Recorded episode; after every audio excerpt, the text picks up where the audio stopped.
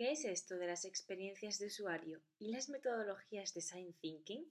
Raquel Galvez nos responde estas y muchas otras preguntas más a lo largo de la entrevista. Con ella descubriremos además diferentes formas de trabajar en remoto incluso antes de la pandemia, las diferencias de los nuevos términos en experiencias de usuario, cómo ella concibe los productos o servicios más sostenibles o conscientes e incluso nos da su mejor consejo. Invéntate tu profesión. Si te apetece echar un ratito con nosotras y aprender sobre creatividad en las áreas STEM, quédate a escucharnos. Empecemos. Bienvenidos y bienvenidas a Desafío Direccional, un movimiento para afrontar los cambios de las nuevas generaciones. Bienvenida Raquel Galvez, gracias por venir a un episodio de Desafío Direccional. Eh, estoy muy emocionada de tener a una diseñadora de experiencia de usuario entre mis invitadas. Y, bueno, para quien no te conozca, si te gustaría presentarte un poquito y explicarnos a grosso modo qué haces, aunque ya en la entrevista iremos un poco más a fondo. Bueno, pues mi nombre es Raquel, aunque muchísima gente me llama Rachel cuando trabaja conmigo en el ámbito personal Estudié temas relacionados con diseño, bueno, estudié diseño industrial en concreto, una ingeniería técnica y siempre he estado vinculada al mundo del diseño, pero muy poco parte de mi vida profesional diseñando. si contemplamos o pensamos en diseño como, digamos, como algo de proyectar, ¿no? O sea, donde creamos o productos o servicios específicamente. De hecho, me siento más cómoda con, me considero más investigadora de diseño, ¿vale? En esa disciplina, o sea, o UX Research o User Researcher o, ¿vale? que en inglés siempre suena muchísimo mejor. Eh, y bueno, trabajo, he trabajado teniendo mi propia, digamos, empresa, como una agencia de innovación que tenía con, con una compañera que se llamaba y además Thinking Mates, donde estuvimos unos seis años, si no recuerdo mal. Mm, emprendimos en el 2011, casi nadie entendía lo que hacíamos porque hacíamos pues eso, temas de innovación, de dinámicas, de co-creación, de design thinking, aunque empezamos haciendo eso y no sabíamos que hacíamos eso, luego descubrimos la metodología. Y trabajábamos para empresas, para empresas pues, de distinto tipo, pues como yo que sé, pues como Consum, Balearia, de todo tipo. Hacíamos muchas formaciones. Y luego por temas personales decidimos, o sea, como que acabó esa etapa y también se unió pues una aventura personal de hacer un viaje y demás. Y ahí como que eh, decidimos pues pasar a otro paso y desde entonces, bueno, no he contado lo anterior a eso, pero bueno, igual no es necesario.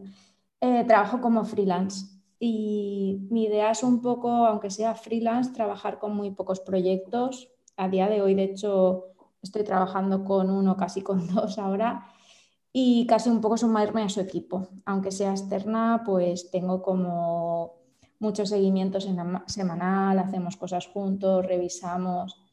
O sea, realmente con los proyectos que trabajo me siento una más. Y mi rol es ese, hacer la investigación de usuario. Fundamentalmente, pues hago entrevistas o dinámicas de grupo, observación de cómo usan, pues en este caso, a día de hoy casi todo es de cosas digitales, una aplicación, una web, un SaaS, lo que sea. Y eh, mm, me encargo un poco pues, de, de identificar que, qué pasa ahí que se puede mejorar y trasladarlo a los equipos. Vale, luego si te parece bien voy a meterme un poco más a, ah, como de, lleno. Sí, dime. Una cosita que si no lo he dicho y me gusta decirlo, intento y, y la verdad es que por ahora lo he conseguido trabajar siempre con proyectos relacionados con sostenibilidad o, que, o de impacto social siempre de algunas digo que tengo el corazón verde, ¿no? O sea, hago, hago pues eso, investigación de usuario, pero intento siempre apoyar a proyectos de ese tipo. Genial. Y bueno, y mm, todo, digamos, esa característica que, digamos, yo imagino que te habría salido un poco innata, pero cuando eras pequeña, que me encanta empezar con esta pregunta a las invitadas, mm.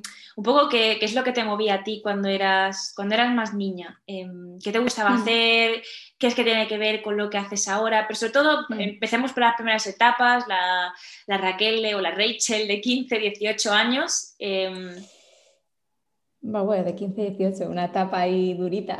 Sí, sí. o sea, si puedo ir un poco atrás, una de las cosas que más siempre me, que siempre me ha gustado ha sido dibujar. O sea, me gustaba desde inventármelo o copiar algo. O sea, mi madre siempre me dice que, le preguntaba, ¿y qué más dibujo? ¿Y qué más puedo dibujar? ¿No? Era como se me acababan los folios. Em, y bueno, luego también no es que algo que me gustara hacer, pero que sí que ha sido característico, digamos, de mí o por lo que me han dicho, siempre he sido muy preguntona.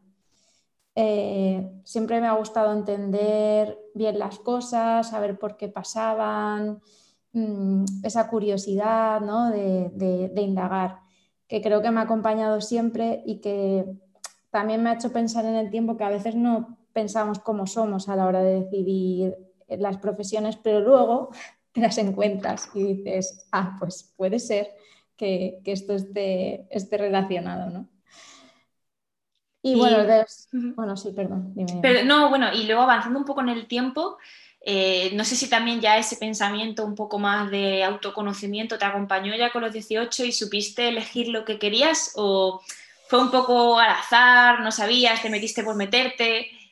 Mm, pues mira, curiosamente yo tenía, o sea, no era la típica persona que tuviera una vocación 100% clara, de decir, no sé, yo tenía amigas que sabían que era el tema de la sanidad o bueno, pero me debatía entre dos mundos, que recuerdo que cuando lo contaba había gente que decía, pero vamos a ver, o sea, porque estaba el mundo del diseño, por, por eso, porque siempre me había gustado dibujar, hacer cosas con las manos, construir y demás, y luego me encantaba el periodismo me llamaba la atención la idea esa pues de, redactar, de sacar un caso, de investigar por qué había pasado, eh, contarlo, la comunicación.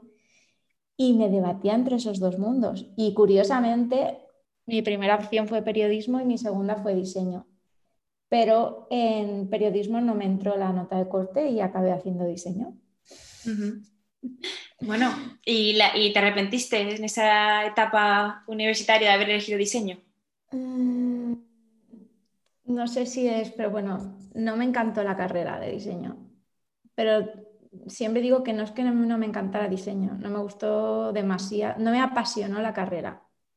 O sea, el programa de estudios, las asignaturas, me imaginaba algo como mucho más inspirador, mucho más creativo. No sé si a lo mejor en un, desde un punto de vista soñador o lo que sea, pero me imaginaba algo mucho más apasionante de lo que luego fue. Pero eso lo he descubierto después, o sea que tampoco pasa nada, que también fue un poco, digo, ostras, me, me he desenamorado del diseño, o sea, había, tengo una visión utópica del diseño y luego me di cuenta que no, que es un poco también el sistema educativo, ¿no? Cómo está hecho. Y, que, y cuando saliste entonces de la carrera, eh, que estabas a lo mejor en esa etapa de que no, no sé si te gustaba o no te gustaba, eh, un poco ¿qué, nos puedes decir de los primeros años laborales. No sé, ¿tuviste alguna crisis existencial, hiciste cambiar realmente de ámbito, te fuiste al extranjero, empezaste a trabajar en alguna empresa que te ayudase a, enfocarte más? Pues bueno, el último, pero tampoco es súper significativo, pero el último año de carrera pues sí que me fui de Erasmus, que no por tema profesional, pero sí pues al final lo personal te influye directamente a lo... Y sí que pues te hace abrir mente, ¿no? Abrir los ojos, abrir mundo. Em, pero al volver sí que busqué trabajo, digamos, más convencional de, de, diseño. Recuerdo, porque además aquí por el tema de industria, pues estaba muy vinculada al tema del mueble y tal busqué algo, hice alguna entrevista, no me, no me sentí demasiado que era lo mío. Y también eh, encontré unas becas, unas becas de, innovación que daban aquí en mi comunidad. Y me dieron una. no sabía muy bien lo que iba a hacer, pero me sonaba bien. y dije, pues la voy a aceptar. Era en un instituto tecnológico que aquí, bueno, hay varios en la comunidad y cayó en mis manos, o sea, aunque yo pues era muy joven y tal, pues un proyecto de, investigación que era relacionado pues con, tendencias, era en este caso de tendencias del hábitat, pero también se analizaba pues el consumidor, los comportamientos, los hábitos y me apasionó. Dije, wow, o sea, esto es muy chulo, ¿no? O sea, no, solamente es como eh, hacerlo, diseñarlo, sino pensar de dónde, o sea, de dónde nos inspiramos, eh, qué es lo que está pasando a nivel, digamos, como usuarios, consumidores y qué tiene sentido hacer. Y, para, y, me, abrió, eh, me abrió mi camino. O sea, yo recuerdo que en la carrera nos hablaban en parte de eso, me acuerdo que llamaban observación del usuario, no sé qué, pero era como una parte muy residual ¿vale? del proceso que seguíamos. Y recuerdo que también teníamos una asignatura que era de metodologías del diseño, que no me gustó especialmente, y que luego cuando entré en este proyecto, que hacíamos miles de dinámicas y sesiones creativas y de cruzar información para sintetizarla y tal, dije, me encanta. esto es flipante, es como ordenar eh, conocimiento, o sea, para luego hacer cosas, o sea, no sé, me... sin quererlo, porque fue un poco de rebote, pero se unió todo en mi vida. sea, fue ese, momento ahí, clic, ¿no? De que algo empezó, empezaba a ordenarse y... Hmm fue, digamos, esa experiencia la que te hizo darte cuenta de hacia dónde querías seguir dirigiéndote, porque luego he visto que también has estudiado un máster, no sé si eso vino antes o después. A la vez, más o menos. Eh, eh, yo estuve en ese proyecto unos cuatro años, pues bueno, sí, el último año creo que estaba en ese proyecto de investigación. Decidí porque tenía la espinita un poco del tema de, del periodismo y la comunicación que en el proyecto también tocábamos cosas de ese tipo, ¿no? Tendencias de comunicación, publicidad, marketing y tal. Y decidí hacer un máster sobre eso eh, también, ¿no? Porque eh, lo veía también muy relacionado y que era una faceta que, que tenía ahí. Y mm, digamos, ¿cómo, cómo compaginaste un, poco eso? ¿no? Porque no sé en, qué momento, qué edad tenías, pero esta pregunta va en relación de, digamos, la diferencia entre la gente que entra directamente a un máster, nada más acabar la carrera, sin haber tenido una, una experiencia eh, profesional que le dé, digamos, el impulso de a ver qué es lo que me gusta, ¿no? Entonces tú fue gracias a la experiencia profesional lo que fuiste viendo que, oye, necesito ampliar mis estudios por este lado y aparte tenía esa espinita. Sí, a ver, yo creo que no tiene nada que ver, o sea, de cómo viví el máster a cómo viví la carrera. O sea, de hecho, a ver, yo lo recuerdo porque en el máster había de todo, había gente que tenía más trayectoria, ¿no? Pues lo que pasa en los másters o... Y hasta lo notas en el tipo de preguntas que haces y todo. O sea, yo hasta podría decirte que en la carrera, porque yo de adolescente o así en esa etapa era más tímida, a luego en el máster yo torpedeaba, ¿sabes? A preguntas. Em, y porque tu cabeza está, es una pecera, está todo el rato conectando lo que te están contando con cómo tú al día siguiente lo vas a aplicar a un cliente, a un proyecto o lo que sea, ¿no? Es, es como muy real. Y aparte en esa parte está chulo porque, bueno, que pues como, y eso que ya hace tiempo el máster, pero que está bien porque te viene gente pues, que está trabajando en una agencia o en una empresa o en un tal que no es no es una formación esta tan académica, ¿no? Entonces, eh, es muy fácil de aplicar. Eh, sí, sí, lo viví totalmente de otra manera. O sea, era visto y al día siguiente al horno en, en este caso en nuestra empresa. Claro. Bueno, ¿y cuándo llegó entonces ese momento de cambiar de carrera y decidirte a, emprender tu propia empresa. También em, aquí que me gustaría hilar un poco porque he visto que estuviste trabajando para, no sé si sigues, en mm. eh, Green Urban Data. Eh, no sé si eso vino después, primero decidiste emprender por tu cuenta. ¿Qué fue lo que te movió un poco a emprender? ¿Fue la unión con tu compañera? ¿Fue que acabó el proyecto, no sabías qué hacer? Un poco cuéntanos esa mm. etapa No, en ese caso fue, eh, estaba en ese instituto tecnológico que, con ese proyecto y a la vez que hacía ese proyecto eh, empezábamos a tener, bueno, mi compañera trabajamos juntas en esa empresa, o sea, realmente hicimos un spin-off, ¿no? De, como, no sé si sigue diciendo así, pero hicimos eso. Y teníamos, conseguimos algún cliente donde les hacíamos como asesoría de diseño, un poco pues les ayudábamos a entender mejor a sus usuarios, a a sus clientes según eso, pues cómo diseñar mejor su cartera de servicios o de productos, bueno, cositas así. Y nos dimos cuenta que sin, de forma muy natural, sin quererlo, lo estábamos haciendo y no necesitábamos mm, estar donde estábamos, o sea que podíamos eh, estar de forma independiente, ¿no? Y nos gustó, o sea, teníamos un cliente bastante, o sea, local, pero bastante chulo que apostaba por nosotras y decidimos, decidimos emprender y de ahí surgió. Fue un emprendimiento en ese caso fácil porque empezamos con clientes, teníamos un par de clientes y difícil por la ambigüedad de lo que hacíamos y del momento, ¿no? O sea, esto es lo típico que dicen en emprendimiento que, que si no tienes competencia echa a correr o algo así, o sea, es como nos pasábamos el día diciendo, joder, otra vez tenemos que explicar qué hacemos. Bueno, y cuéntanos un poco ahora así con, tus palabras, como si fuéramos el primer cliente, que, era, em, perdóname que no me acuerdo bien del nombre, era y además...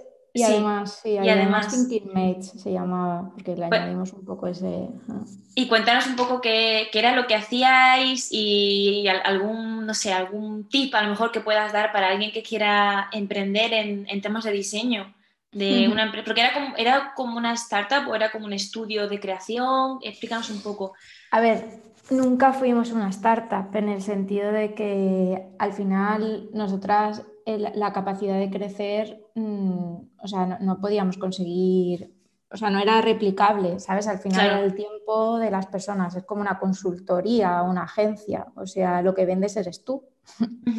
Entonces ahí el crecimiento está limitado, en ese sentido una startup no éramos, ¿no?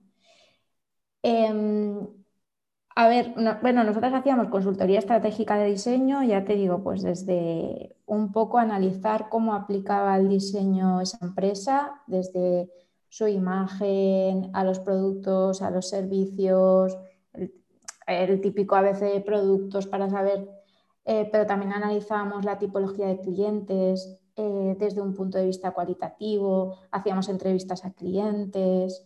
Em, a nivel interno hasta analizábamos cómo ellos se inspiraban para mm, sacar nuevos productos, ¿vale? Un poco pues toda esa vertiente más estratégica.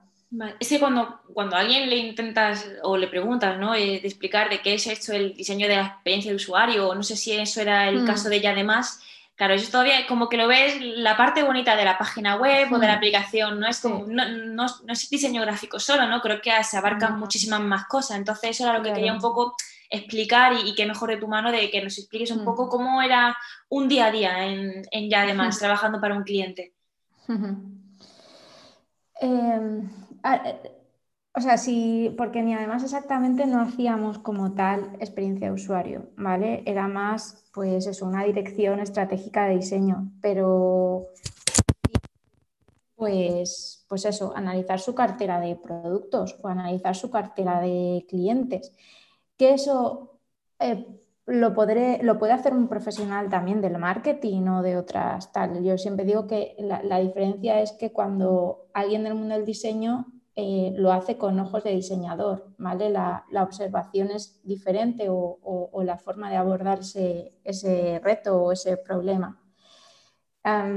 yo qué sé, o hacíamos una dinámica con, hacíamos muchas sesiones con clientes, hacíamos muchísima co-creación, pues yo qué sé, para decir eh, cómo podemos eh, comunicar este mensaje dentro de la empresa, ¿vale? Y fuera de la empresa o mm, existe una oportunidad para hacer productos personalizados. ¿Cómo lo podemos aplicar? ¿Vale? No sé, eh, te estoy hablando de memoria, ¿vale? Sí, sí. No hacíamos tal cual UX en el sentido de que tampoco, porque yo, aunque la experiencia de usuario la, la concibo de una manera global, sí que es verdad que está muy vinculado a lo digital. Y en ese momento nosotras abordábamos un cliente fueran sus servicios digitales o fueran presenciales o, lo que fuera. También a lo mejor en ese momento no, no, era UX como tal lo que creíais que estabais haciendo, ¿no? A lo mejor evolucionó luego en tu vida. Sí, a ver, lo que más hacíamos, si le pusiéramos nombre como, bueno, o método de trabajo, hacíamos más design thinking, ¿vale? Hacíamos más resolución de retos eh, con una visión de diseño. Es lo que más hacíamos, indudablemente. Lo que pasa que eh, nunca a lo mejor lo decíamos así porque para mí design thinking es una herramienta o es una caja de herramientas, ¿no? O sea, yo al final lo que le ayudaba es a, o le ayudábamos a hacer eso de una manera más eh, eficiente y con una visión de diseño, pero, pero hacíamos más, más, más eso. Pero ya hacíamos cosas de UX en el momento en que estás investigando con usuarios, estás investigando con clientes, eh, estás haciendo dinámicas creativas, estás, o sea, claro, es que no, no, no, no está tan lejos, ¿no? Y, cuando llegó el momento de decir, y además ya se tiene que acabar, porque me has dicho que, fue una etapa de, seis años, em, en ese momento un poco, ¿qué, ¿qué, ocurrió? Porque imagino que será a lo mejor duro o no, a lo mejor la empresa de por sí te pidió que ya había llegado a su explotación máxima y te pedía otra etapa en la vida. Ah, siempre es duro, porque cuando creas tu empresa eh, al final es como una criaturita, ¿no? Que tú vas cuidando, que empieza súper ilusionada y que yo creo que se nos fue un poco la ilusión, eh, aunque nosotras éramos como, nos llevábamos muy bien y éramos demasiado parecidas, ¿vale? En este caso como mi, mi socia y yo, y pues es lo que dicen que no tiene que pasar en el emprendimiento, ¿no? Que tienes que ser más complementario. Nosotros teníamos una cosa buena que si yo no podía hacer algo, o sea, nos sustituíamos muy fácil, ¿no? Porque, porque digamos que el saber hacer era muy parecido. Y también nos faltaba, a lo mejor, o sea, nos faltaba indudablemente como más fuerza comercial. No era el fuerte de ninguna ni el deseo de ninguna. Mm. Claro, eso cuando estás emprendiendo eh, lo necesitas hacer de alguna manera, ¿no? O sea, sea como sea, con, con contenidos, con labor comercial pura y dura o como sea, ¿no? Claro. Hubo un poco de desencanto, ¿no? Y creo que también las dos como que fuimos evolucionando y fue algo como progresivo, que, hubo un poco ahí de desamor con, con el proyecto. ¿Y, cómo llegó entonces ese viaje un poco que, nos contabas? Así eh, también nos gusta humanizar un poco las entrevistas, ¿no? No solamente la vida profesional, sino también un poco lo, personal. Fue ese cambio, necesitabas como un cambio de aires de la ciudad, un cambio de aires de, lo que estabas y decidiste que fue un viaje por el mundo, fue un viaje por España, fue simplemente una mudanza. Pues, pues eh, mi pareja y yo teníamos ganas de hacer un viajón. Y eh, eh, pues estábamos un poco saturados, justo acababa un proyecto así gordo, un par que tenía y fue como marcamos una fecha, decir, vale, aquí es ahora, o sea, hay que irse ahora porque, bueno, mi pareja en concreto trabajaba en remoto yo acababa un proyecto que necesitaba estar presencialmente y mm, no sé si era el momento, ¿no? Pero era como una necesidad así vital. El cuerpo lo pedía en ese momento. Sí, el cuerpo pedía la marcha. Y nada, o sea, sí que fue, nos fuimos a Indonesia y Estuvimos allí, bueno, sí, entre Indonesia y Tailandia, que es el típico viaje de estos, ¿no? Cuando parte que digas de mochilero, pues unos seis meses o así, ¿no? Eh, hicimos como una ruptura de todo. Qué guay. Seguimos trabajando allí a distancia, también fue para, bueno, habíamos ya probado una unos meses el verano anterior, pero también era una idea de probar a trabajar en remoto de forma de forma digital para mí, eh, para ver si era posible y tal, y, tener como una experiencia también de hacerlo, de hacerlo en el extranjero y, tal. Mm. ¿Y qué tal fue la, experiencia? Al principio te costaba, porque claro, imagino que por un lado uno quiere salir ¿no? y explorar y tienes el modo vacaciones o tenías el modo trabajar, ¿cómo fue un poco al final? Es complicado, es complicado. Lo que pasa es que, bueno, como en este caso eh, mi pareja trabajaba para una empresa y tenía que estar tenía como una especie de horario, pues bueno, nos marcábamos eso, la mitad del día trabajar y la mitad del día explorar. Entonces era como, estaba muy guay porque realmente es una manera de conciliar, ¿no? O sea, es eh, que, cuando estás en tu lugar habitual es más difícil, ¿no? Hacer así tap al ordenador y decir, salgo, cierro y salgo. Pero allí es como decir, o sea, cierro sí o sí, porque no voy a estar aquí ya delante del ordenador, o sea, no tiene, o, trabajando como sea, no tiene ningún sentido. Entonces, en eso la verdad que aprovechamos, aprovechamos mucho. A veces damos mucho por el tema de la conexión y cosas de estas, porque te salías un poco de algunos sitios, pero como experiencia estuvo muy guay. También estuvimos en algún coworking, también ver, pues eso, gente que estaba un poco como nosotros y de todos sitios, y ahí, no sé, trabajar, no sé, en sitios como bastante peculiares, ¿no? ¿Y mm, alguna experiencia así fuera de lo normal que, quieras compartir que te, que, que te ayudó o que te marcó diferente al, estar allí? De eh. decir, la forma de, trabajar o, algún monumento en especial que viste que te encantó. Em, a ver, desde el punto de vista profesional diría que, o sea, no sé, pues por ejemplo, eh, allí los espacios de trabajo eran también como muy de, no sé, que se puede trabajar en chanclas, ¿sabes? se ser igual de profesional y estar en un ambiente distendido y en un ambiente muy agradable y trabajar al exterior. Yo una de las cosas que, que más me gustaba allí era trabajar al exterior, ¿no? Que es de las cosas que llevo peor en general, que es cuando, bueno, mi trabajo es muy de ordenador, como la mayoría de muchos trabajos de ahora, y es que estar tanto en la cueva me, o sea, poder trabajar en casi cualquier sitio eh, al exterior con unas vistas increíbles o con la naturaleza al lado. Y luego ver que lo que nos habíamos imaginado, pues que tampoco era tan utópico, que había mucha gente como nosotros, que va por ahí por el mundo va trabajando y va viajando, va un poco conciliando y pues eso, descubrir pues eso veíamos pues a gente que trabaja en temas de periodismo, en traductores, en desarrolladores muchos, gente de comunicación, gente, con temas sociales y ONGs, o sea, eso sí que para eso también fue muy, muy motivador, ¿no? Ver que, pues eso, que, que era posible y que no por echarte la mochila, irte de viaje vas a ser Mm, vas a aparcar tu carrera o vas a ser menos profesional, ¿sabes?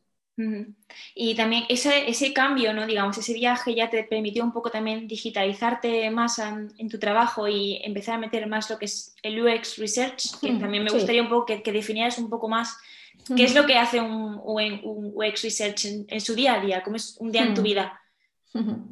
Sí, ahí volví con la idea clara de que iba a enfocar más a, ese tema y a proyectos, digamos, tecnológicos y que, que además iba a unir el tema de la sostenibilidad, porque quería que el proyecto con el que trabajara eh, tuviera ese ingrediente. O sea, porque para mí eso es importante y que luego, aunque sea algo obvio, pero estar a gusto con la gente, con el equipo, con las personas con las que trabajo.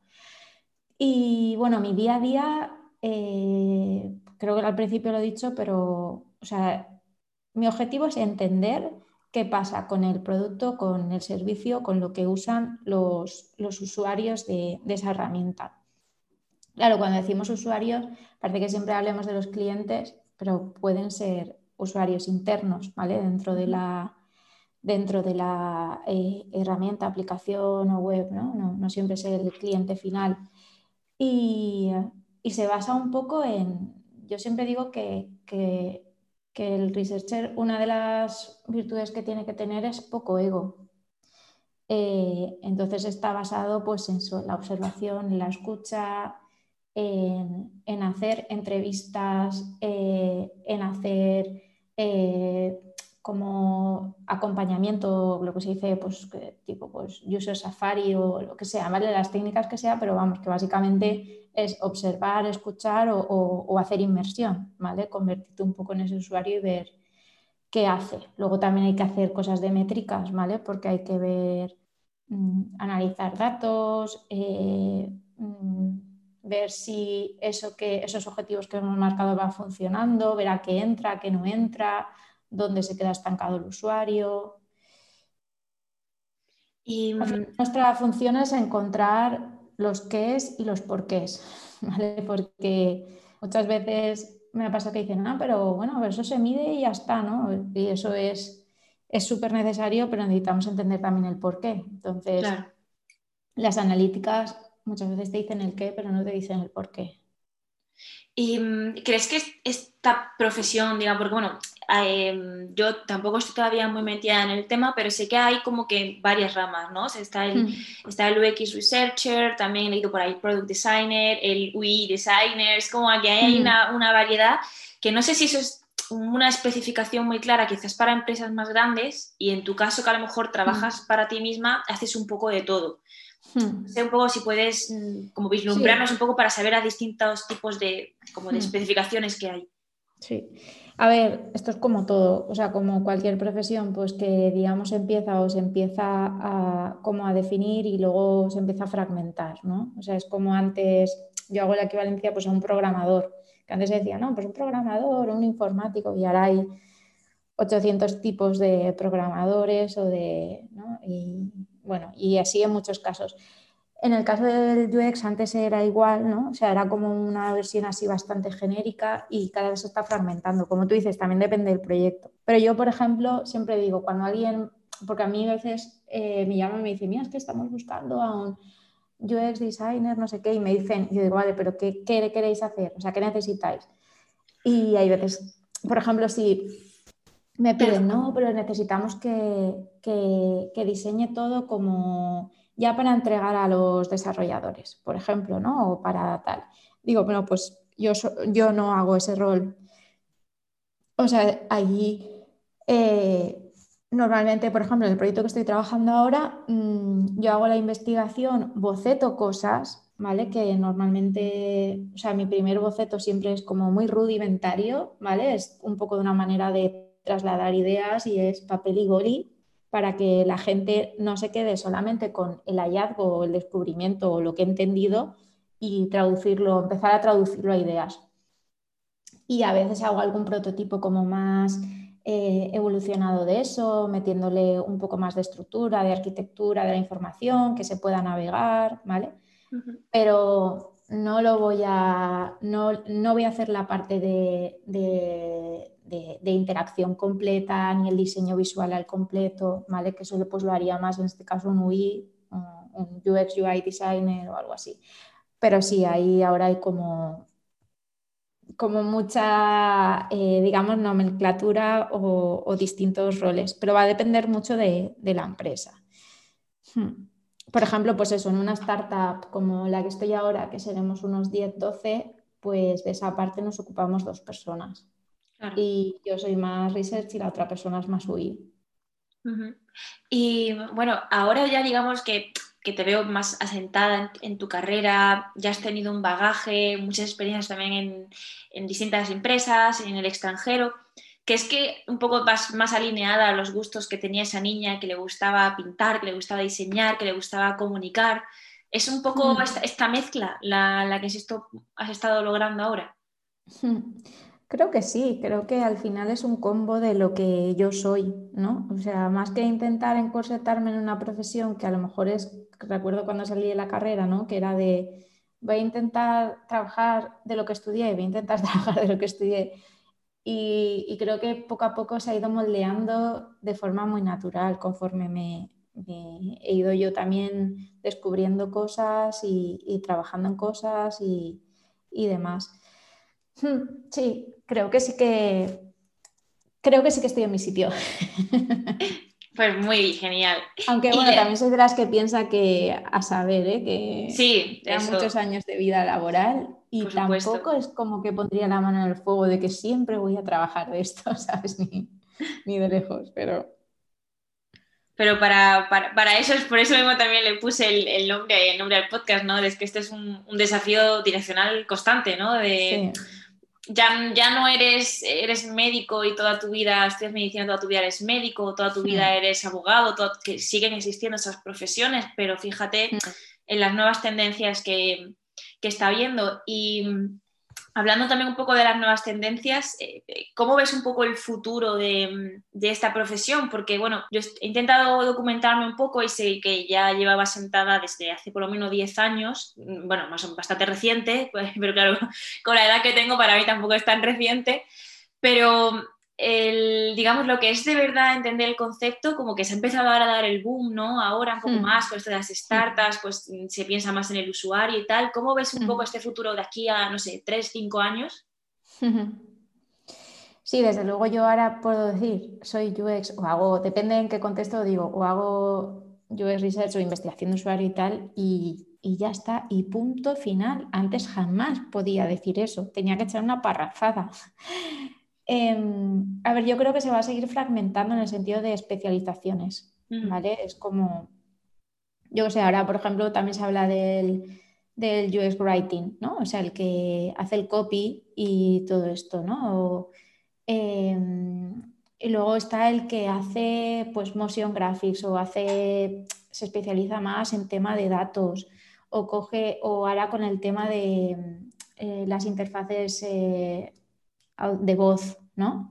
Pues, por ejemplo, ¿no? O sea, es, seguro que va a haber gente que se especialice, aunque nos va a tocar tocarlo a todos porque es algo que, va en alza, pero gente que a lo mejor pilota más de, un dispositivo, ¿no? De una manera de, comunicarse con los usuarios u otra. O sea, que yo creo que la, la especialización y el micro conocimiento de cosas va a seguir creciendo seguro. Y, que va a ir a más, o sea, va a ir a más.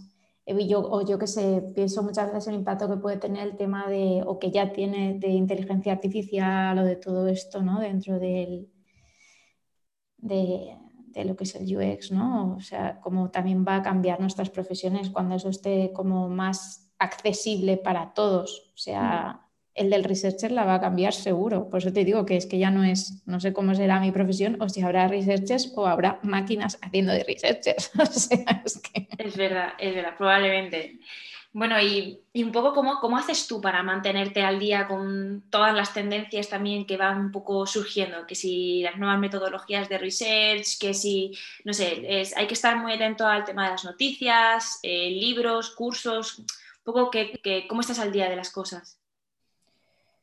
Eh, a ver, o sea, yo recuerdo que cuando, o sea, creo que sí es fundamental, indispensable ser autodidacta, ¿vale? Porque diría autodidacta selectivo, porque si no también te puedes saturar y, marear mucho, eh, porque hay muchas fuentes de información y tal, pero, pero sí, porque además que creo que cuando eres autodidacta, el esfuerzo que le pones a aprender algo es que se te va a quedar, o sea, lo aplicas de otra manera porque, porque no es me lo ha contado alguien y yo la aplico al librillo, ¿no? sino que también te, te hackeas tú un poco ¿no? la metodología, la adaptas a proyectos y cuando estás trabajando más.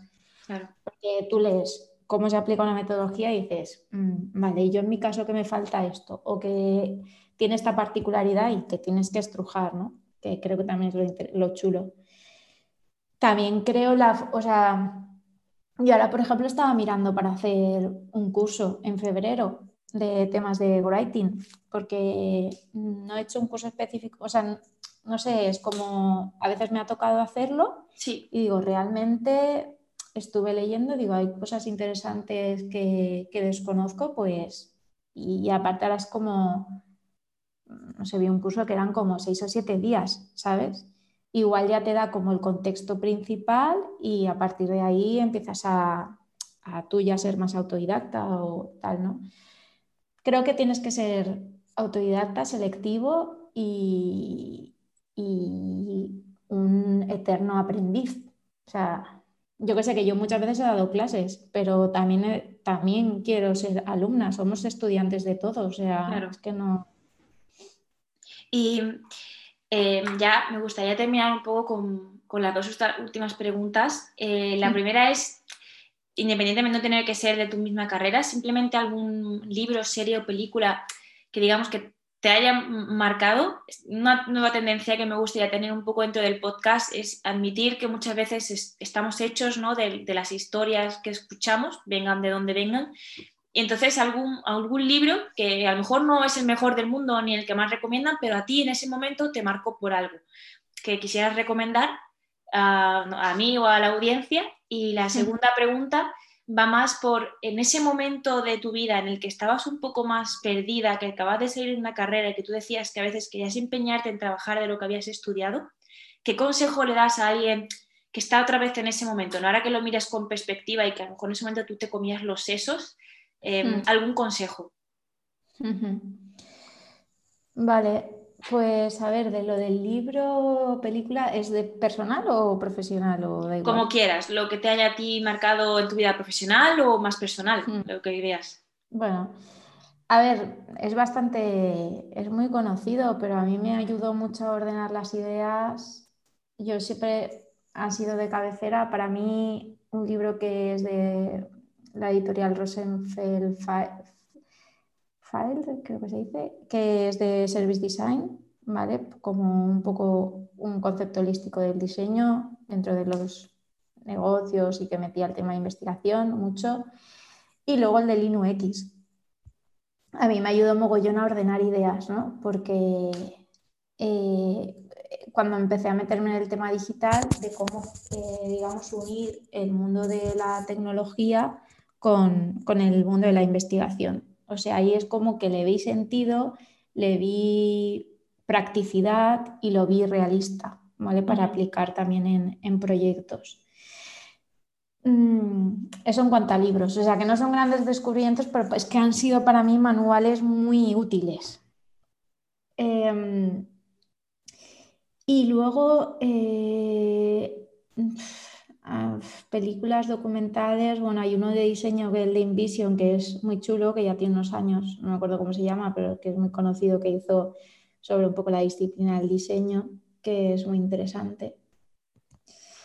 Y no sé, es que últimamente intento desconectar también cuando veo algo, lo poco tiempo que tengo para ver algo. Dejaremos los dos libritos en la cajita de, de info y no te preocupes. Y el, en cuanto al, al, consejo, que eso también, como que a la gente le, gusta un poquito más también, al final acabar aprendiendo algo de, hmm. de, esta, de, esta, charla.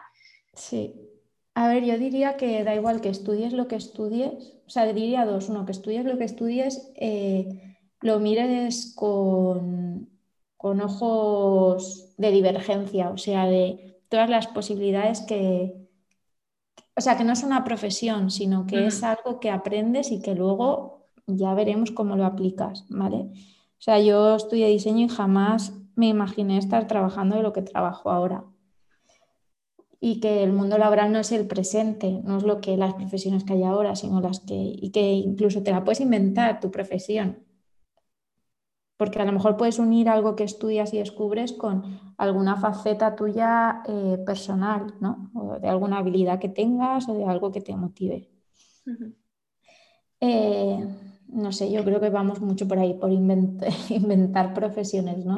sí, y, las que aún no conocemos que, van a ir llegando. Así que, vaya, a mí me, me hace mucha ilusión hacer entrevistas así en el área un poco más STEM eh, porque yo, yo, considero que tu área es STEM y, ver un poco ¿no? de que es que las profesiones del mañana no podemos regirlas con unos estudios que no están adaptados a las que, a las que vienen.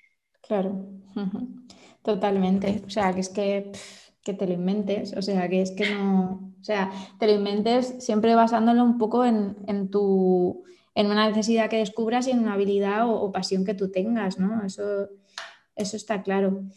Iba a decir otro consejo, pero se me ha ido.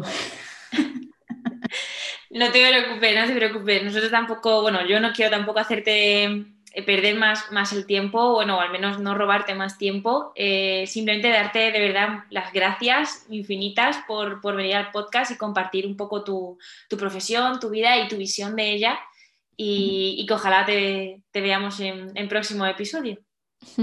Muy bien, pues muchas gracias por estar aquí. No sé si me he enrollado mucho, que yo soy de enrollarme mucho, pero que se haya entendido un poco todo lo que he contado.